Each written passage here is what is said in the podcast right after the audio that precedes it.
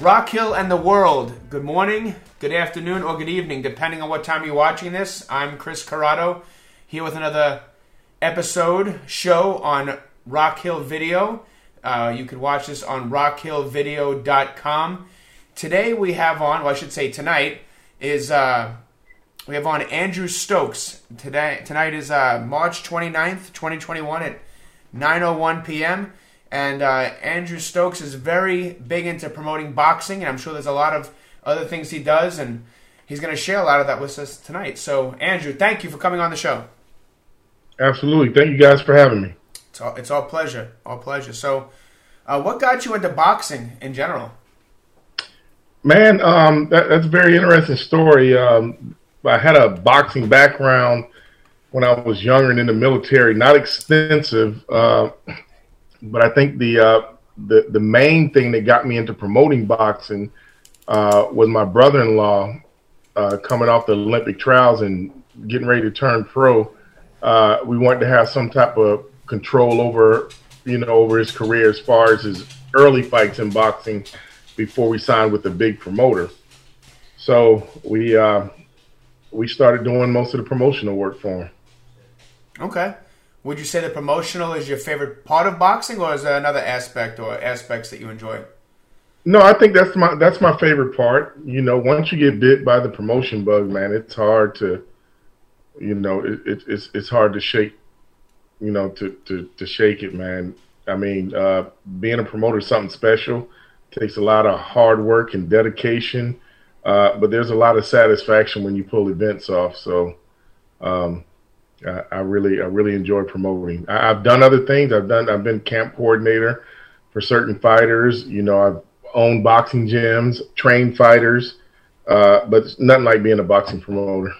Okay, I'm sure you know you probably uh, enjoy some of the stress uh, building up to it, don't you? It can be very stressful, man. The the longer you do it, though, the better you get, and a lot less stress, you know. So um, I've been lucky to be doing it for a while, and you know. I, I wouldn't say it's stress-free because there, there are a lot of aspects to promoting boxing events, uh, but the stress has definitely lessened over the years. Okay. Any other reasons you got into promoting that we haven't really talked about? Um, that was mainly it, man. Um, like I said, my brother-in-law, we wanted to uh, we wanted to be um, in control of the platform in which he fought, especially early on in our careers. We wanted to go to a promoter. Um, Uh, with a resume. So, you know, my, my sister, who's just probably one of the most intelligent people I've ever met before in my life, she contacted me and said, uh, um, let's join together and start promoting. And, um, and with her husband at the time, Travis Sims, let's start promoting Travis ourselves and moving him. And then eventually we, we signed with Don King. And, oh. and then because I had been promoting him, I had started promoting other fighters, and it, it just evolved from there. Don King, wow. So you, you really have been involved for a long time. Long time, man. Is that, so I guess that dates back to the eighties? Uh, no, a little bit more recent than that. Okay. Okay. Yeah. nineties? ninety. Okay. ninety, yeah. Well, even still, you got, you know, like thirty-plus years under your belt roughly, right? Oh, yeah. Okay, that's yeah. awesome. Okay. Uh, yeah, uh, twenty-one, twenty-one years promoting. Oh, twenty-one years, okay. Yeah, twenty-one years promoting. Okay, okay. So you started right right as we hit the new uh, the new Yeah, we did our, I did my first event in October of nineteen ninety-nine. Okay. Yeah. Okay. So right before we hit our twenty-first century. Okay, wow. Mm-hmm. That's quite a, quite a resume. Oh, yeah. Okay. And any other roles you have right now other than the promoting? Uh, I own a couple other businesses. Okay. Uh, but uh, promoting takes up most of my time. I'm sure. So it is my main hustle, so to speak, right now. Yeah. Okay.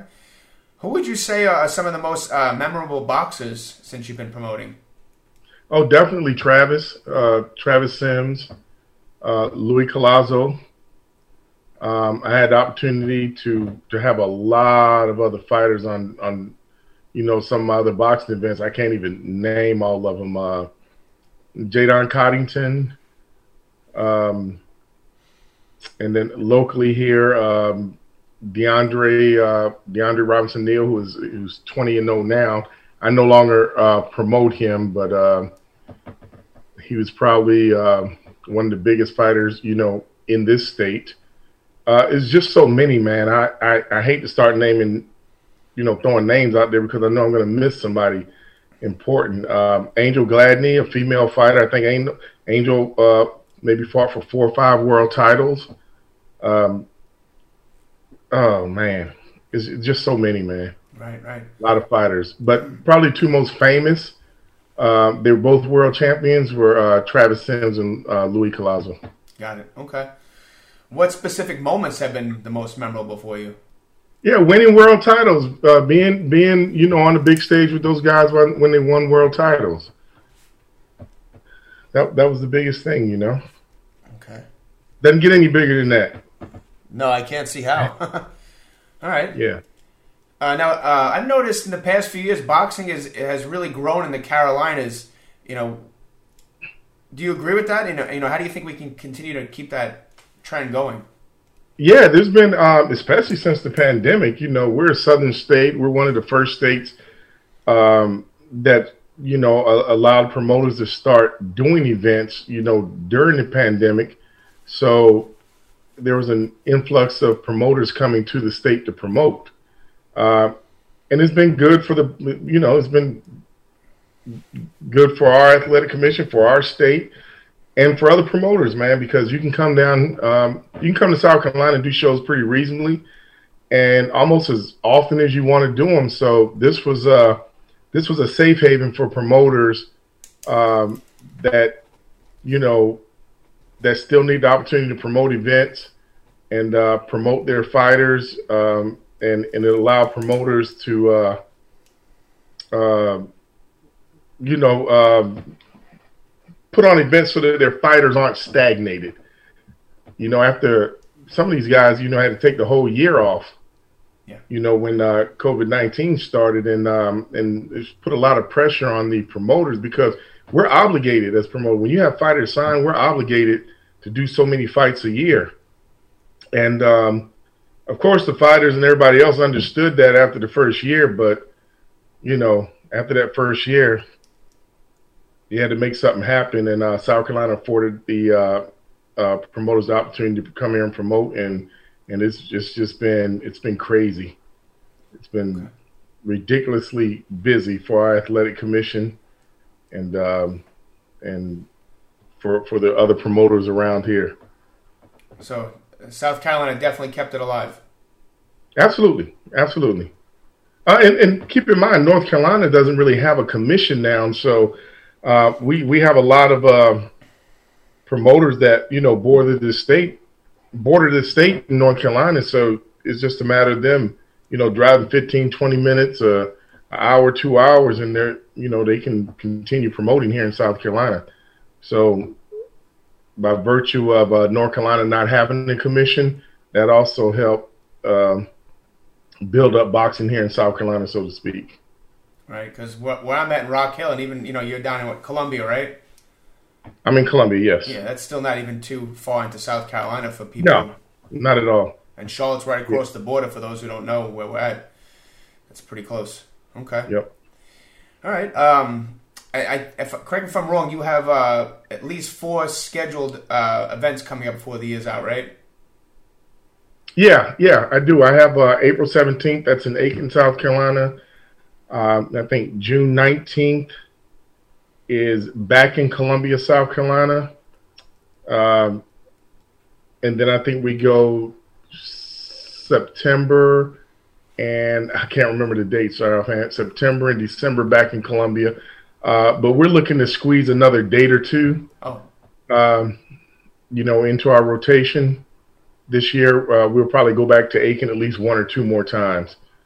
Um, So we're we're gonna have a, a busy, you know, the next three quarters will be really, really busy for us in boxing. Okay, so potentially five, if not half a dozen more opportunities.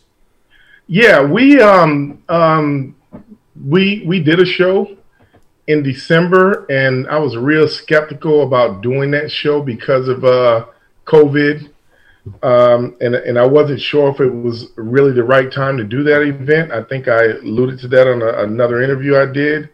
Uh, but we put all the uh, safety protocols in place, and, and we had a pretty successful event. So um, because I wasn't going to plan another one until this thing was over, I was really nervous about doing that event. I didn't want to host an event where it would be considered a super spreader, so to speak. Right. And um, but it turned out okay. And uh, by the time we went to schedule another one, all the dates and venues were booked up for the beginning of the year, which was fine with me because it just gave us more time to plan and uh, uh, more time for this COVID nineteen to clear its way out of here and get people vaccinated. And I, I think we're uh, we're in a pretty good place right now. And plus, there were a lot of limitations, too, from the state. Although you could host events, you couldn't have huge crowds um, w- without special permission. So I think we're in a really good place right now, and I think we can, uh, we can, uh, you know, do events and um, and you know still be responsible while doing them, you know, based on our current situation. Got it. Uh, I'm not sure if you feel like you've already gotten there, um, but whether you have or you haven't, what would you say your ultimate goal has been with boxing? Uh, provide a, flat, a platform to help these young fighters in this state develop themselves and hopefully, you know, get a shot at those world titles. Um, and then that's really it. It's it's really that simple. Okay. You know, at one time for three or four years, maybe even more, five years, I was the only promoter promoting in South Carolina. Uh, people, you know, it's a tough business. Uh, you'd have people that, you know, come in, they'd be one-hit wonders, they they'd do a show or two, and then next thing they're gone. But but but I understood that because this is a a very expensive undertaking, and one or two losses, you know, can, can bankrupt the promoter. Um, but um, people are figuring it out now, and we have more and more fight, more and more promoters coming to the state, and we need more promoters. Uh, one promoter can't support all the fighters in and around this state, uh, but we need promoters that are going to come and do uh, good events. Yeah. Uh, because, like I said before, man, the fans group all of us together. If one boxing promoter does a bad event, um, they don't particularly single out that promoter. They say, "Oh man, these boxing promoters in South Carolina don't know what they're doing." So. Uh, That I'm really, really protective over. I've helped a lot of promoters, and, I, and I've helped them for that reason because I want to see them be successful. Uh, because at the end of the day, it reflects on all of us when they don't have successful events. Of course. Yeah, I've seen it quite a, about roughly four different promoters, and you all have been in what, Rock Hill, Columbia, Greenville, and Aiken. Yeah. Okay. Any any other spot, like Charleston maybe? Anyone go there yet, or...? Yeah, I promote in Charleston quite a bit. You do? Okay. Yeah. Mm-hmm. Okay, so you take it all the way down to the to the bottom of the state, too. Yeah, I mean, at one time I did twenty-two shows in twenty-four months in thirteen different cities. Wow. Yeah, so. And were you at each of those events, too? Every one of them. Wow. Okay. So you were every definitely traveling a lot. Oh, we're busy. Okay. I don't think I'll ever do that again. That that that that that took that took everything out of me, man. But it was fun. Hopefully, you took a vacation after a long one. Good. All right. Uh, now I guess you know I. Where can we learn more about your events? If somebody, you know, they, you know, I'm sure you can talk to everybody on the phone and text everybody back. If we wanted to learn more, where do we go? Stokes Promotions dot com, um, on on Facebook. Uh, Andrew Stokes Promotions, um, and even my personal page. Okay. You know, Andrew Stokes. Stokes Promotions dot com. Okay. Yes. Okay. I know, I know we talked about a good bit tonight. Is there anything else you want to share that I that I didn't ask? No, man. I just appreciate you guys taking the time out to uh, to speak with me. Um, really appreciate what you're doing. Any type of media coverage that we get, it's always good for us. So uh, thank you guys. No problem. Well, Rock Hill and the world, that, that's all for tonight. We want to thank our guest, Andrew Stokes, for coming on tonight and telling us how we can stay informed as far as the, the boxing world goes on in the, the Carolinas and a little bit out Outward.